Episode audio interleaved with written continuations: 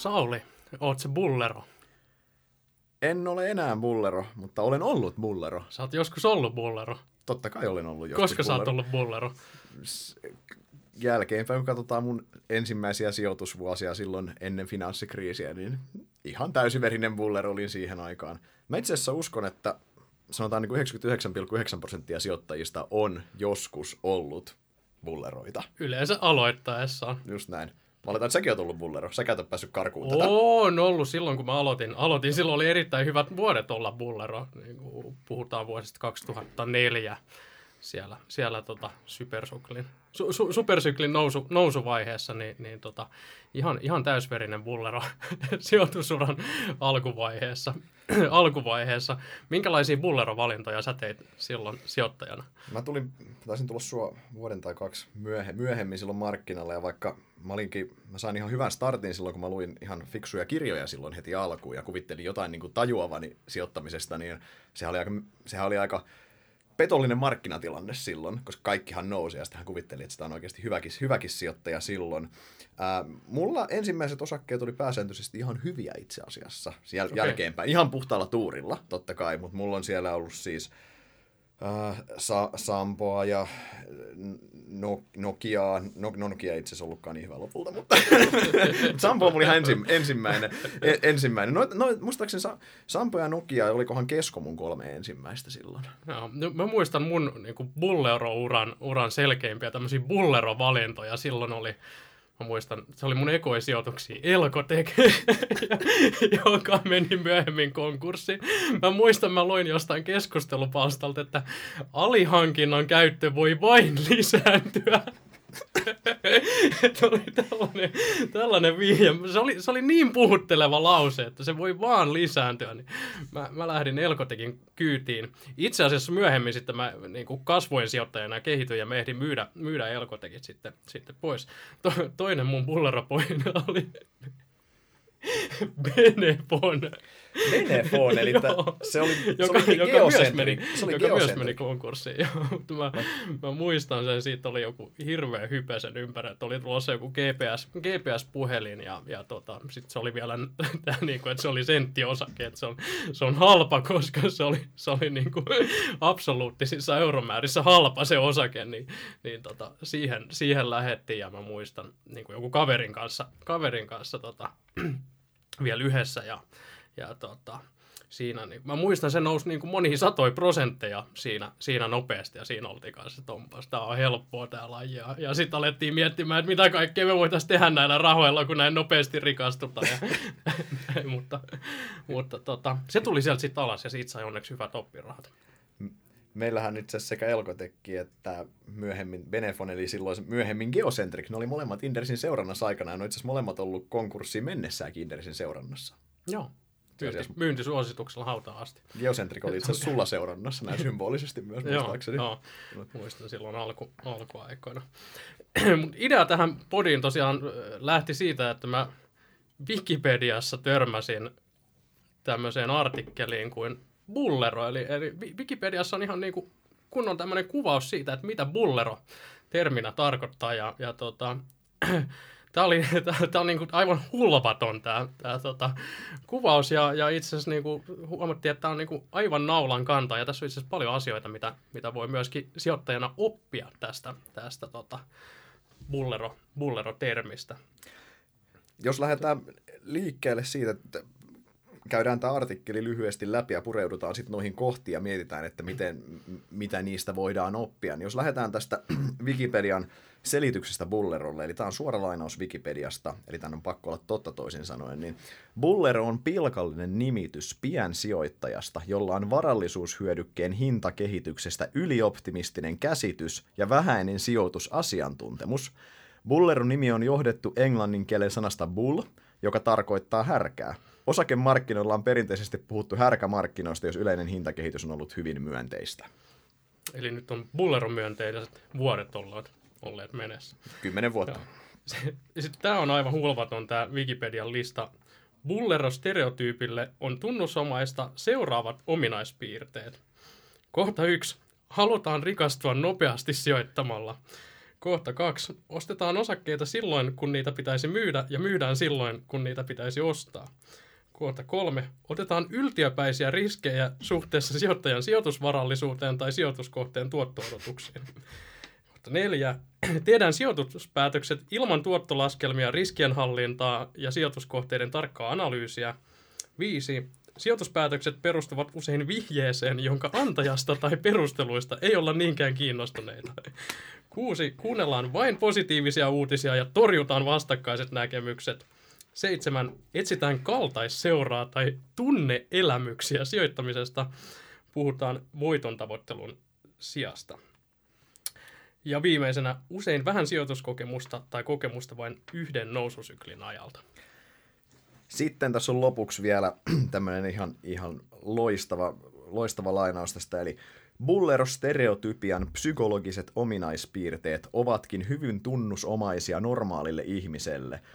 Optimistisuus, omalle kohdalle osuvan riskin toteutumisesta vähättely, uskotaan todeksi se, minkä halutaan olevan totta, kaltaisseuran etsiminen ja voimakas tunnereaktio voiton tai tappion hetkillä.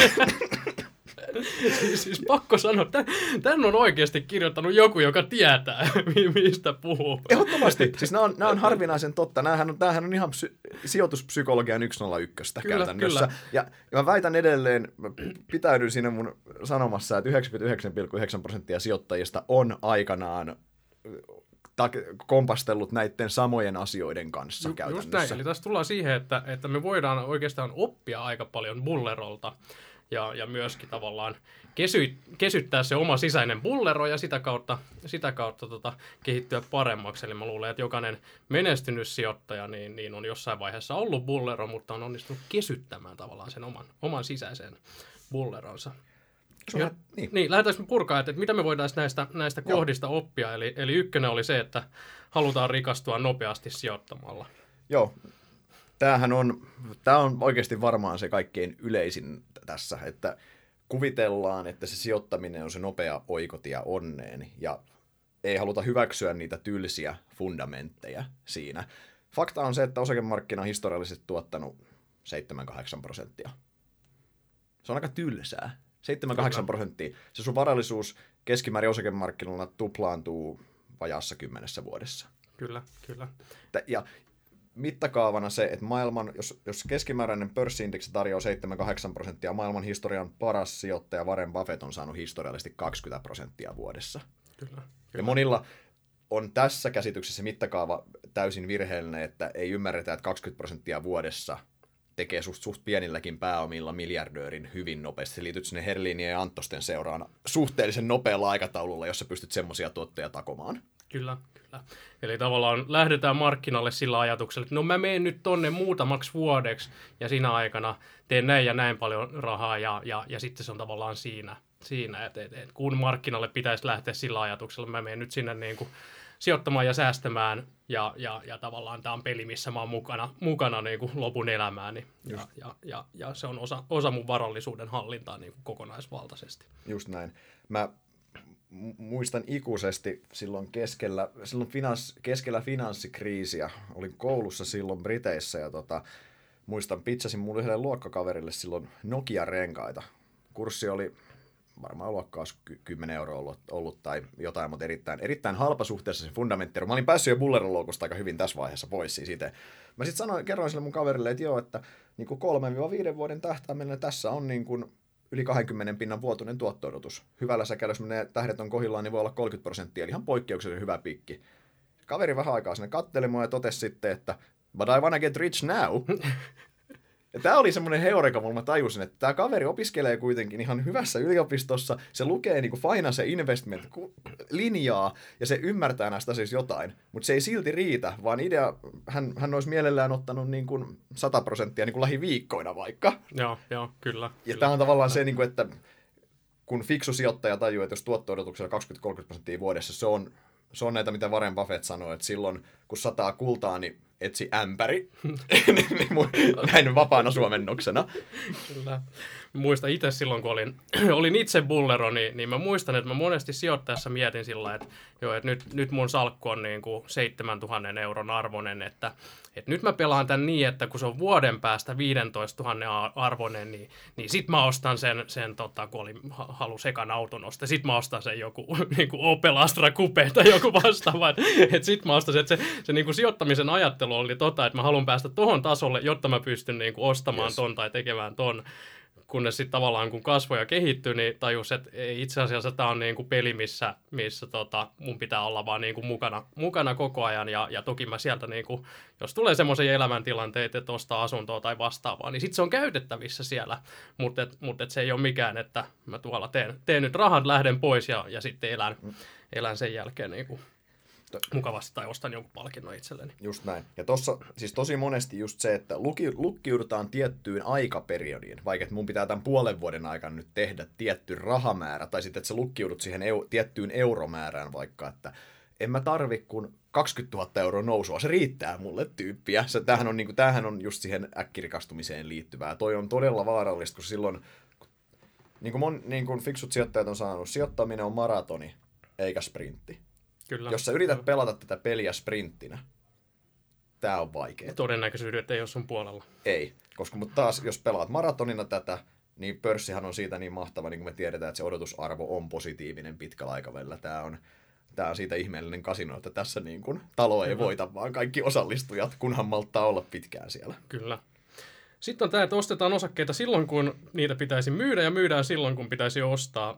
Tässä ehkä Bullerolle ominaista on se, että, että tota, yhtiöllä lähtee menee huonommin, niin sitten alennetaan keskihintaa ja, ja, ja sitten toisinpäin, toisinpäin tota, niin, niin tähtiyhtiöistä myydään, koska, koska ne on noussut jo sen 100 prosenttia, mikä on sun niin kuin alku, alkukohdassa, sä oot miettinyt, että nyt mä ostan tätä 10 euroa ja myyn sitten, kun se on 20 euroa, mm-hmm. ja sä pysyt siinä, etkä katso sitä yhtiötä ja miten se kehittyy, vaan sä meet sen mukaan, ja sitten toisaalta helpotat oloa alentamalla keskihintoja yhtiössä, jolla menee huonosti.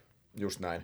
Siis toi on se toinen, toinen aspekti, just, just niin kuin sanoit tavallaan, että myydään, myydään voittajat ja ostetaan häviäjiä käytännössä lisää. Ja tämä on tämmöinen suomalainen sijoitusmantra varmaan maailmallakin tätä samaa on liikkeelle, että tappiolla ei myydä. Joo, tätä me jo. kuullaan tosi paljon meidän sijoittajilta, esimerkiksi sijoittajatilaisuuksien jälkeen tai messuilla, kun sijoittajat tulee sanoa, että ei sitä Nokiaa nyt viitti myydä, kun se on tappiolla sehän on ajatuksena niin kuin erittäin, erittäin haitallinen, jos se tuotto ei ole hyvä. Ja samaan aikaan, mm. että sä et viitti ostaa jotain re- reveni, josta me ollaan kuultu tässä vuosien aikana, että se on noussut jo niin paljon. Mm, kyllä, kyllä. Et katsotaan vaan sitä kurssia eikä sitä alla olevaa yhtiötä, että miten, miten se on kehittynyt. Koska periaatteessa siis voihan olla, että kurssi on noussut 200 prosenttia, mutta se yhtiö on halvempi kuin silloin 200 prosenttia. Näinhän meidän Juhahan on paasannut paljon tässä Talenomissa. Että se Talenomin paras ostopaikka ei ollut silloin, kun kurssi oli 5 euroa tai 4 euroa, vaan se paras ostopaikka oli jossain 13 euron kohdilla, koska silloin tavallaan se riskiprofiili oli laskenut niin dramaattisesti ja se tuot oli latu auki niin sanotusti ylöspäin vaan. Ja tämä tuntuu tosi oudolta, että miten se voi olla se parempi ostopaikka siinä, mutta näin se on.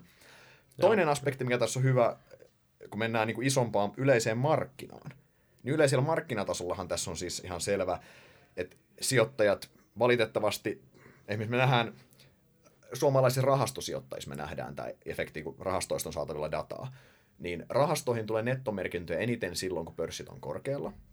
Ja sitten kun pörssit laskee, niin niistä vedetään rahaa kaksinkäsin pois.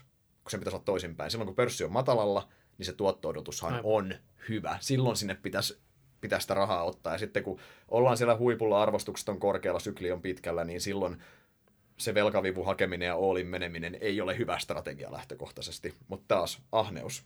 Joo, joo, Siinä kyllä. taas tulee se käytän. Ahneus ja pelko tulee tässä. Nehän on ne ohjaavat on ominaispiirteitä myös. Kyllä. Joo, kyllä, kyllä. se on aika hulvaton, hulvaton että otetaan ylti, yltiöpäisiä riskejä suhteessa sijoittajan sijoitusvarallisuuteen tai sijoituskohteen tuotto-odotuksiin.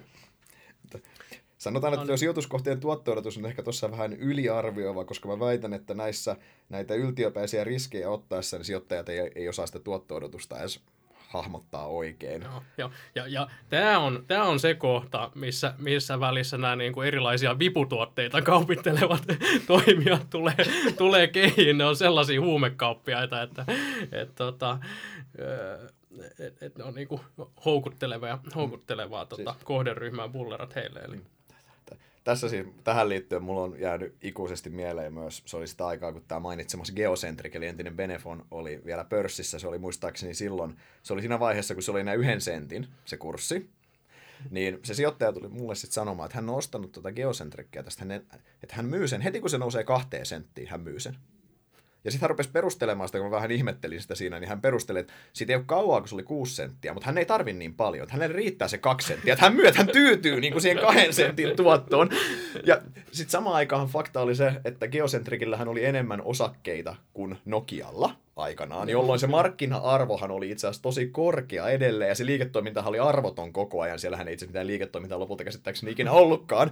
Mutta tämä oli tavallaan se, että sä, otit, sä, otit, sä ostit arvotonta omaisuuserää, missä on ihan älytön riski mennä konkurssiin. Se meni by the way siitä puolen vuoden mm. konkurssiin ja se menetit kaiken rahas, mutta sulla oli semmoinen niin kasinoefekti, että hitsi se yksi sentti lisää, niin mähän tuplaan mun rahat. Et mä laitan viisi tonnia tohon, jos mä saan sen, sen, joku maksaa kaksi senttiä, se on kymppi tonni, mä otan heti sen ja sitten mä ostan uuden veneen sillä viidellä tonnilla. Kyllä, kyllä, kyllä. Joo, ja sitten tosiaan, jos ollaan nousumarkkinassa ja sä oot tehnyt mm. niillä suorilla sijoituksilla hyvin rahaa ja sä oot sillä että no tää lajihan on helppoja. Ja sitten sä katsot, että no itse asiassa noilla viputuotteillahan mä mm. voisin saada niin kuin paljon enemmän prosentteja. Ja sitten sä lähdet ottamaan herkästi niillä, niillä viputuotteilla enemmän sitä riskiä. Ja tässä on siis ihan semmoinen, jos mennään, tätä nähdään paljon siis, mun mielestä tämä kohta on ennen kaikkea, tämä kohta kolmonen on ennen kaikkea tuolla, ää, tuolla tuolla ehkä niin pienyhtiökentässä, tuolla niin sanotussa senttiosakkeessa siellä varsinkin, tämähän on niin niiden villilänsi tietyllä tavalla. Ja se, että on esimerkiksi paljon, kuulee tässä vuosien aikana tarinoita, että joku sijoittaja on ollut niin kuin sataprosenttisesti kiinni vaikka Bittiumissa tai Reveniossa tai missä tahansa muussa, että yhdessä yhtiössä on ollut all siinä yhtiössä. Ja tavallaan onhan siinäkin se, että sähän oot ottanut ihan, jos on 100 prosenttia salkusta yhdessä osakkeessa kiinni, ja vaikka sulla on vahva näkemys siitä, niin sähän otat ihan älytöntä riskiä. Vaikka, vaikka siis en mä uskaltaisi laittaa 100 prosenttia mun salkusta yhteenkään mun seuraavan yhtiön, vaikka mä tunnen ne mm, suhteellisen mm. hyvin omasta mielestäni. Koska jos tulee se Black Swani, löytyy joku, että revenue mittarit aiheuttaa jotain, tai ne, toi, niiltä vedettäisikin nämä, nämä, nämä, nämä myyntiluvat, myyntiluvat pois, pois niin sitten se, on, sit se on game over. Ja niin, sä et tavallaan sä et ymmärrä sitä riskiä, miten, bruta, miten dramaattinen se riski, jos sut pyyhittäisi kokonaan pelistä pois. Ja sitten totta kai sä, sä juhlit sitä, että jes, että mä oon ollut oikeasti, sitä osake on moninkertaistunut, jes. Mutta samaan aikaan niin se, se riskien hallinta on unohtunut totaalisesti tässä käytännössä. Kyllä. Mistä päästään aasinsillalla tähän, että neljänteen kohdan, eli sijoituspäätökset tehdään ilman tuottolaskelmia, riskienhallintaa ja sijoituskohteiden tarkkaa analyysiä. Tämähän on sitä niin kutsuttua mututuntumaa. Eikö niin? Tää, tämähän, on, tämähän on mututuntuma tämä kyllä, kohta. Kyllä, kyllä. Eli siis edelleen se, niin kuin, että, että jos sä oikeasti, mitä me ollaan monesti puhuttu, että jos meitä osakepoimintaa, niin paras tapa pienentää osakepoimintaan liittyvää riskiä on tuntea ne kohteet. Mitä paremmin sä tunnet sen, sen enemmän sä voit ottaa yhtiökohtaista riskiä. Se on aika muista aika yksinkertaista. Sitten jos sä tunne ollenkaan yhtiöitä, niin hajauta osta indeksiä. Jos sä tunnet hyvin, niin sit sä voit tehdä semmoisen suht keskitetyn salkun. Niin kuin tämä, miten me mm, itse mm, toimin, mitä mä tiedän, että sinäkin, sinäkin toimit. Mutta tämä on se, että aika harva on oikeasti valmis tekemään sen duunin niihin yhtiöihin, että sä oot oikeasti niin syvällä niissä, että sun kannattaisi keskittää dramaattisesti niihin. Mm. Kun monilla se edelleen menee sillä perus vähän mututuntumalle, että hei, että tämä, tämä vaikuttaa ihan hyvältä, Kyllä, kyllä. Tai sä, sä poimit jonkun yksittäisen tiedon jyväsen, että sä uskot, että tämä asia on tulevaisuudessa merkittävä juttu, ja sitten sä ostat sitä yhtiötä käytännössä. Mm, kyllä, kyllä. Riskienhallinta tosiaan just se, että toi hajautus salkussa jää, jää niin kuin, vajavaiseksi tai, tai tekemättä. Ja sitten toi, ton mä huomaan monesti, että, että, että ne sijoituspäätökset on, on sellaisia, että, että mä nyt ostin tota Nokian renkaita, että, että, että mun mielestä se on 40 euron lappu. Joo. Ja sitten se perustuu, se analyysi jää tuohon, että mun mielestä se on 40, että et, et se on nyt ton verran, mutta se menee 40. Ja, ja se, se jää tohon, eli, eli tavallaan jää purkamatta auki, että miten Nokian renkaiden liiketoiminnan pitää kehittyä, jotta se osake olisi 40 euroa. Et, et se tulee vaan siitä, että et 40 euroa on se se on, se on, se on tämä, mä oon sitä mieltä ja, ja, ja näin. Mutta mut, jotta se olisi niin kuin perusteltu se sijoituspäätös, niin sun pitäisi purkaa se, että aa, jotta Nokian renkaat voisi olla 40 euroa, niin sen pitäisi tehdä kolmen euron osakekohtaista tulosta, jotta se pääsisi sille kannattavuustasolle, näin ja nämä asiat pitää tapahtua, ja sitten se purkaa tauki. No onko se todennäköistä, että nämä ja nämä asiat tapahtuu? Mm. Silloin sä oot tehnyt niin kuin edes jonkinlaisen analyysin siitä, mutta mut tätä näkee ihan älyttömästi. Mm. Et, et, joo, no se on nyt, se on nyt niin kuin eurossa, mutta kyllä se mun mielestä on kahden euron lappu se osake tai, tai tämmöisiä heittoja. Ja mistä se tuki haetaan siihen, siihen sun kuvitteelliseen tavoitehintaan? Siis se haetaan monesti joko historiallisesta kurssista, keistää geocentric, että se oli käynyt, kun se oli ollut kuitenkin 6 senttiä, mm. eikä se tullut kauaakaan, kun se oli 6 senttiä. Tai haetaan myös, että sä lukitset siihen, että heitsi, että jos tämä Nokian renkaat nyt tuplaa, mä laitan 5 tonnia, niin se on 5 tonnia voittoa, ja se on se just mitä mä tarvin mm. tuohon Taimaan matkaan. Mm. Siis tää, että sä, sä lukitset sen siihen niin kuin euromääriä tähän, tai sitten tai sitten Aasinsillolla päästään seuraavaan kohtaan, niin tämä perustuu vihjeeseen. Se sun tavoitehinta. Sä oot jossain nähnyt, että joku on sanonut. Yksi muuten, mikä pitää lisätä tuohon, se on kivan pyöreä luku. On. Vaikka nyt kymppi. Se on tärkeä. Sata euroa. Pyöreä luku on aina hyvä. Kyllä. Ja tästä päästään tosiaan tähän kohtaan numero viisi, eli sijoituspäätökset perustuvat usein vihjeeseen, jonka antajasta tai perusteluista ei olla niinkään kiinnostuneita.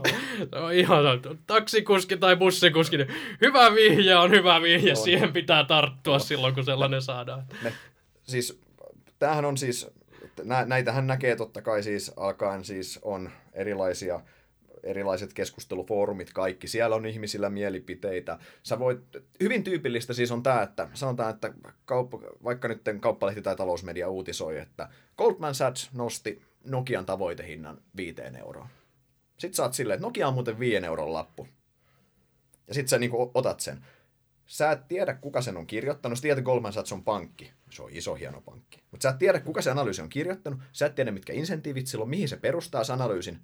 Ei sua kiinnosta nää. Se viisi euroa sattuu sopimaan sun strategiaan, koska se nousee.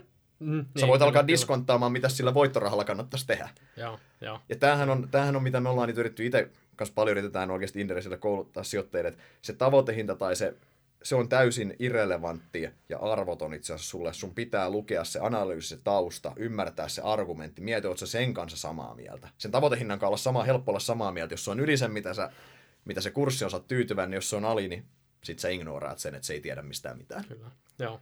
Ja, ja sitten, sitten tota, tietysti niin kuin lähdekritiikki, eli, eli tota, sijoitusvihjeet ei tästä, tästä maailmasta lopu, vaan, vaan tota, kun saa vihjeitä ja kuulee, niin, niin lähtee vähän katsoa, että kuka sen on antanut ja, ja tota, vielä tärkeämpi melkeinpä. Mitkä ne perustelut siellä, yes. siellä tota, alla on? Onko ne uskottavia, onko ne järkeviä ja, ja tota, lähtee sitä, sitä kautta purkamaan.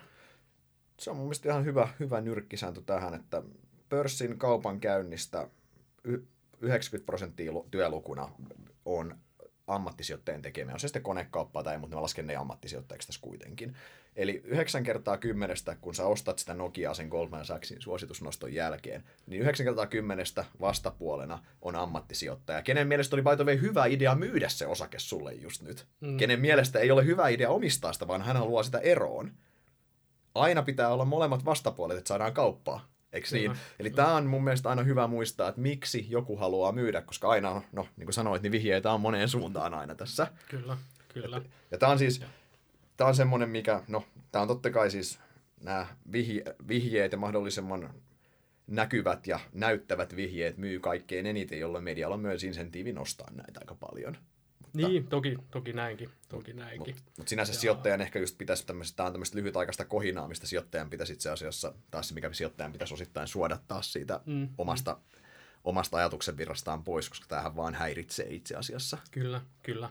Ja sitten vaikka se vihjeen antaja olisi joku todella menestynyt sijoittaja, niin sekään ei välttämättä tarkoita, tarkoita että se olisi hyvä vihje, vaan tota, no ensinnäkin menestyneetkin sijoittajat tekee virheitä, ja sitten toisekseen silloinkin pitää käydä läpi, että mikä, mm-hmm. mikä se perustelu, perustelu siellä on. Että jos se perustelu on luo, niin kuin, tasoa. No mun mielestä on 40 lappu, niin, niin tavallaan sitten se voi jättää omaan arvonsa. Tuohon tota, mä ymmärrän hyvin tuon psykologisen taustan, miksi niihin vihjeisiin, itsekin aikanaan niihin tarttuneena, se on niin, mä ymmärrän se psykologinen helppous, se, että joku muu, mähän ulkoistan sen ajatustyön. Se, että mm-hmm. se, Gold, se, se Goldman, sä, sä et sanoo, että Nokia on noin arvokas, mä oon se, että hitsi, yes. Se tukee sitä mun varallisuuden kehitystä, se sopii siihen, mulla on sitä salkusmaa, yes, että nyt se alkaa nousta vihdoin samaan aikaan mun ei tarvitse tehdä sitä vaivaa siinä, mikä on aika, aika tylsää se osakkeiden analyysi. Se on vaivalloista ja monien mielestä aika tylsää ja työlästä, niin se, se on oikotie onneen. Mm, ja sitten tiedätkö, mikä siinä on myös hienoa? Jos se menee pieleen, ja Nokia laskee. Se ei ole sun vika. Se ei ole sun vika. se, on, se on Goldman Sachsin vika. ja sitten se vaan, perkele analyytikot, ne ei tiedä mistään mitään. Joo, mä... Täydellistä. On, on. Ja mistä päästäänkin tähän seuraavaan, eli kuunnellaan vain positiivisia uutisia ja torjutaan vastakkaiset näkemykset. Tää, meillä on tästä paljon kokemusta. Me Inderesillä saatiin aikanaan aika kova koulu tästä asti ja silloin Nokia-vuosina, silloin meidän suht alkuvuosina. Se oli silloin, kun Indereshän, niille ketkä ei Inderesin alkuaikoja seurannut, niin Indereshän niin breikkasi mediassa aikana ja tuli kansan tietoisuuteen silloin Nokian kriisissä, kun Mikaeli otti tämän Suomen virallisen Nokia-kasvon roolin. Ja mehän oltiin negatiivisia silloin pääosin. Meillä oltiin nämä... negatiivisia ja me oltiin aika rääväsuita me... samalla silloin me... välillä.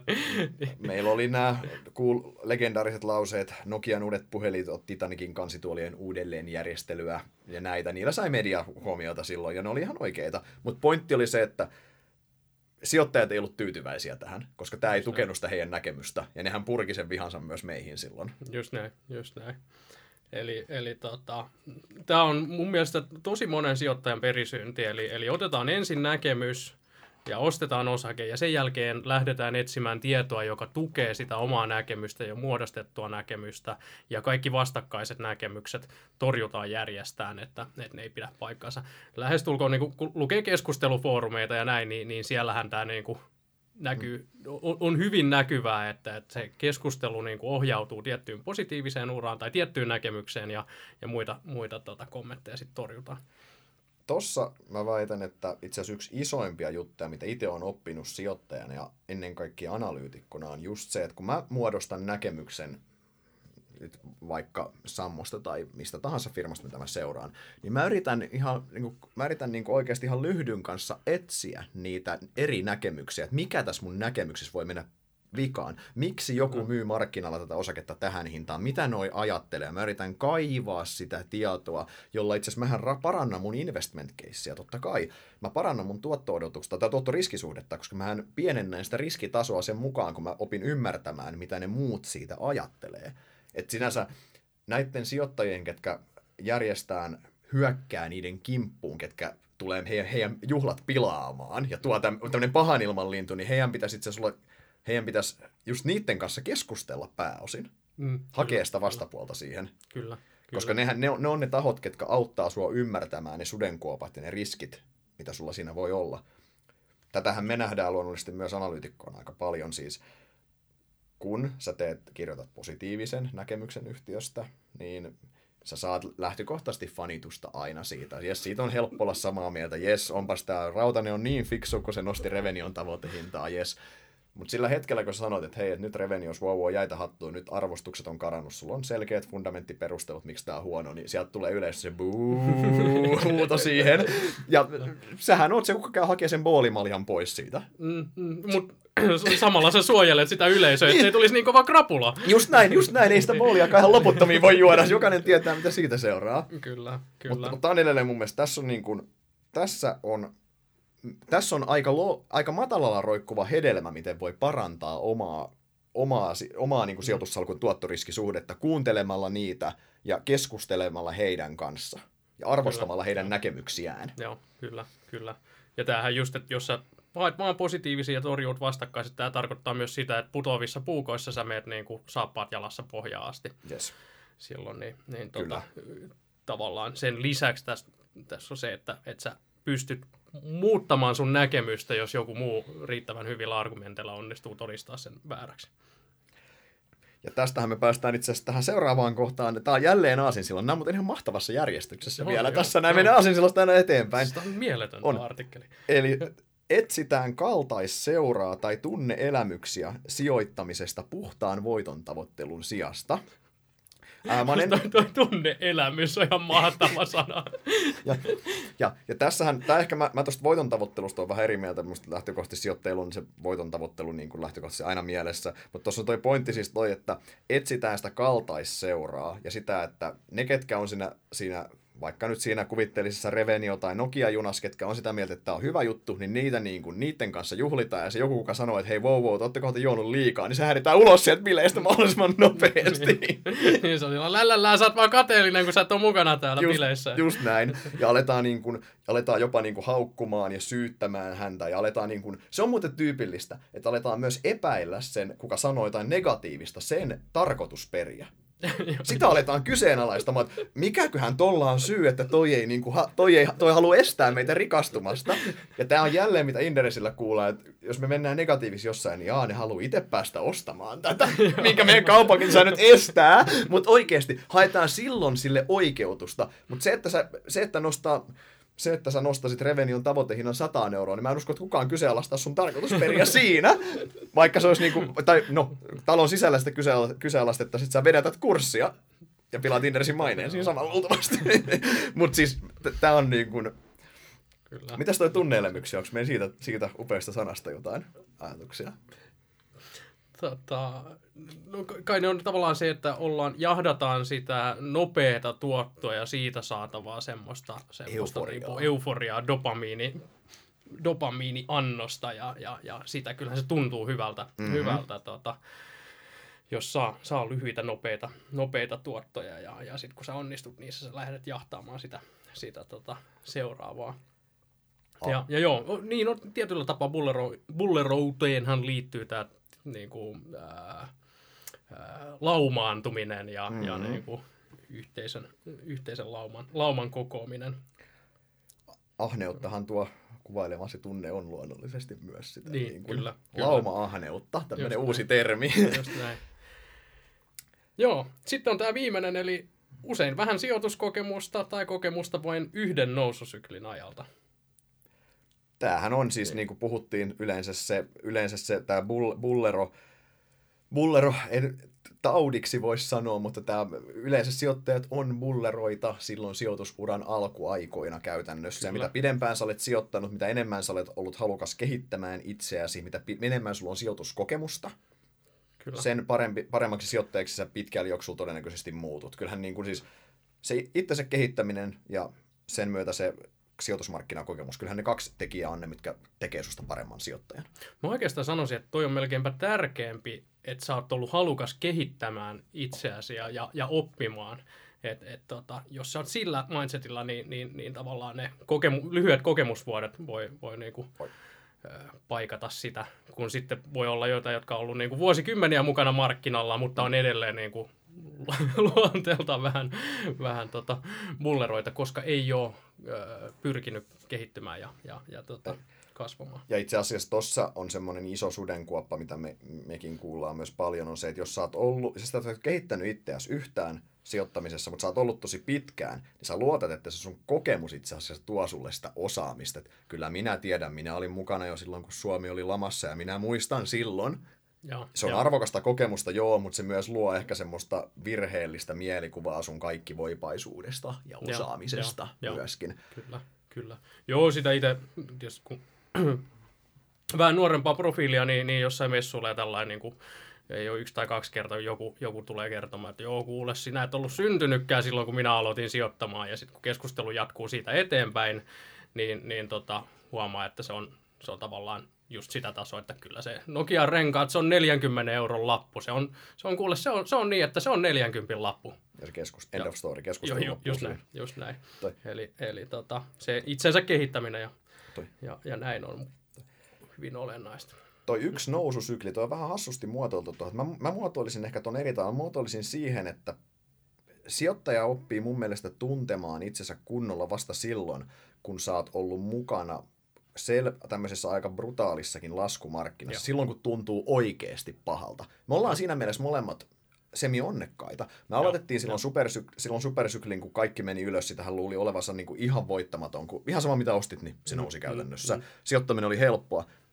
Sitten tulee finanssikriisi syliin. Joo ja sitten mennään alas. Ja silloin, silloin kyllä muistan silloin, vaikka niin pääoma, pääomat oli, oli pieniä ja näin, niin kyllä silloin on unettomia öitä, voi ihan rehellisesti myöntää, että on, on no, puolikkaita unettomia öitä vietetty. Se tuntui niin pahalta silloin, että kaikki sulaa ja se, mitä sä kuvittelit tietävä, silloin oli kuitenkin jo kehittynyt ja näin, ja kuvittelin, mä muistan jossain PKC-grupissa ikuisesti, että kun kurssi on 6 euroa, mä oon sille, että tää on ihan naurettavan halpa. Sitten se menee neljään, mä oon sille, että, että tää on ihan uskomattomasti, se on kaksi euroa. Niin sä alat kyseenalaistaa, että mitä mä en taju, miten tämä on mahdollista. Mä teen hyviä mm. sijoituksia, mun mielestä niin pääomat vaan tuhoutuu. Ja se tietyllä tavalla, että kun oli voimakas halu kehittää itseään ja koki sen suht aikaisessa vaiheessa uraa, finanssikriisistä on Herra Jumala yli kymmenen vuotta jo aikaa, niin se oli itse asiassa erinomainen lähtökohta siinä mielessä. Joo, se olisi ollut jos olisi viisi vuotta jatkunut sitä rajua, rajua nousumarkkinaa, niin siinä olisi voinut käydä vielä paljon huonommin, kun silloin olisi tullut niin velkavivut ja nämä varmaan mukaan siinä omassa voittamattomuudessaan. Oikeasti. Mä, mä en siihen vaiheeseen vielä päässyt. Mulla oli itse asiassa, mun piti silloin ihan pohjilla ottaa velkavivut, mä en uskaltanut. Joo, joo, kyllä, Mut. kyllä. Mutta joo, voisi sitä sanoa, että, että, että niin kuin, se selkäsauna, minkä siinä sai, niin, niin se tavallaan ainakin itsestä niin kuin opiskelu ja kaiken muun, muun koulun ohella, niin se oli se, mikä niin kuin lopullisesti pieksi sen pulleron ulos, yes. ulos tota, meikäläisestä. Se oli siinä mielessä niin kuin, äh, kivulias, mutta, mutta tota, oman niin kuin, sijoitusuran tärkeimpiä kokemuksia se, se, tota, äh, ja oppeja, se, se, se selkäsauna, minkä siinä sai. Et, et sinänsä kun nytkin on pik, takana pitkä, pitkä nousu ja, ja, ja jos tässä tulisi se, se tota, ää, laskumarkkina, niin, niin toivotaan, että se, se tota, sen sijaan, että se huuhtoisi sijoittajat niin kuin pois tästä markkinasta, niin, niin, niin äh, auttaisi monia sijoittajia sitten, jotka on tullut nyt, nyt niin kuin viime vuosina mukaan, niin, niin auttaisi heitä kasvamaan ja kehittymään, jolloin he olisivat taas niin kuin pitkässä juoksussa entistä parempia, parempia pitkäaikaisia sijoittajia. Iso riskihän se on, että kun tulee laskumarkkina, niin, niin sitten se huuhtoo, huuhtoo tavallaan yhden bullerosukupolven pois, pois, pois markkinalta. Kyllä, kyllähän se vaan tuppaa, että sijoittamisen kiinnostus tuppaa kasvamaan, niin kuin tässä listassa on käyty aikaisemminkin läpi, se tuppaa kasvamaan silloin, kun markkina on kuumimmillaan ja se sijoittaminen on se, se sijoittaminen muuttuu muodikkaaksi ja siistiksi ja se on helppoa rahaa tavallaan. Suomen asuntomarkkinoilla, miksi ollut vähän nähtävissä, että sä oot vähän hölmö, jos sit se sijoitaja rikastuu asunnoilla, mikä sua vaivaa, että ei kiinnosta rikastuminen. Äh, se, mikä tuossa no, selkäsaunassa, mikä on erinomainen termi by the way, niin on se ongelma vielä, että kun se pitää kokea ihan oikeasti. Sä, se on helppo sanoa tälle, että jos kurssit laskee 50 prosenttia, no sitten mä ostan lisää ja on mulla aikaa odottaa. Mutta sitten kun se salkku on oikeasti puolittunut siinä. Se pitää tuntea omalla pankkitilillä. Sitten kun, se pankki, sit kun se salkku on oikeasti niin kuin puolet, no. mitä se on joskus ollut, ja se, se lasku vaan tuntuu jatkuvaa, ja kaikki uutiset on negatiivista, silloin on totta kai se laskumarkkinan taustalla on aina jotain syitä, pelätään, on se sitten rahoitusjärjestelmän kestävyyttä tai geopoliittisia uhkia, ihan mitä tahansa, niin ne asiat tuntuu ni, ni, niitä vaan, niitä ei voi etukäteen harjoitella, niitä ei voi kuiva harjoitella millään tavalla. Ne vaan pitää kyllä. sitten kokea käytännössä. Kyllä, kyllä. Miten sitten meillä on noita psykologisia piirteitä täällä vielä? Optimistisuus on ensimmäisenä. Se on hyvä sijoittaja niin kuin peruspiirteenä. On. Ehdottomasti. Jaha. Mä oon itse asiassa, mä oon, silloin mä oon käynyt koululle puhumassa, niin mulla on semmoinen kymmenen askelta paremmaksi sijoittajaksi, niin mulla on itse asiassa yksi kohta siellä, että ole optimisti. Joo, Oikeasti. Kyllä. Kyllä. Se on hyvä Pitkällä asia. aikavälillä optimisti. Eikä Bulleron haaste on se, että se on optimisti erittäin lyhyellä aikajänteellä. Yes. On niin. Mutta pitkällä aikajänteellä, jos mietitään niin kuin oikeasti isoa kuvaa, maailmantalous on, ja tämä meidän markkinatalousjärjestelmä on ihan hämmästyttävä laitos, se, silloin tapana korjata omat virheensä, omat ongelmansa, mikä me ollaan säännöllisin välein on nähty. Maailmantalous tulee kasvamaan tulevaisuudessa tuottavuuden no, kasvun YMS kautta, jonka myötä tavallaan niin ää, ma- maailmantalous tulee 10 tai 20 tai 50 vuotta merkittävästi isompi kuin nyt.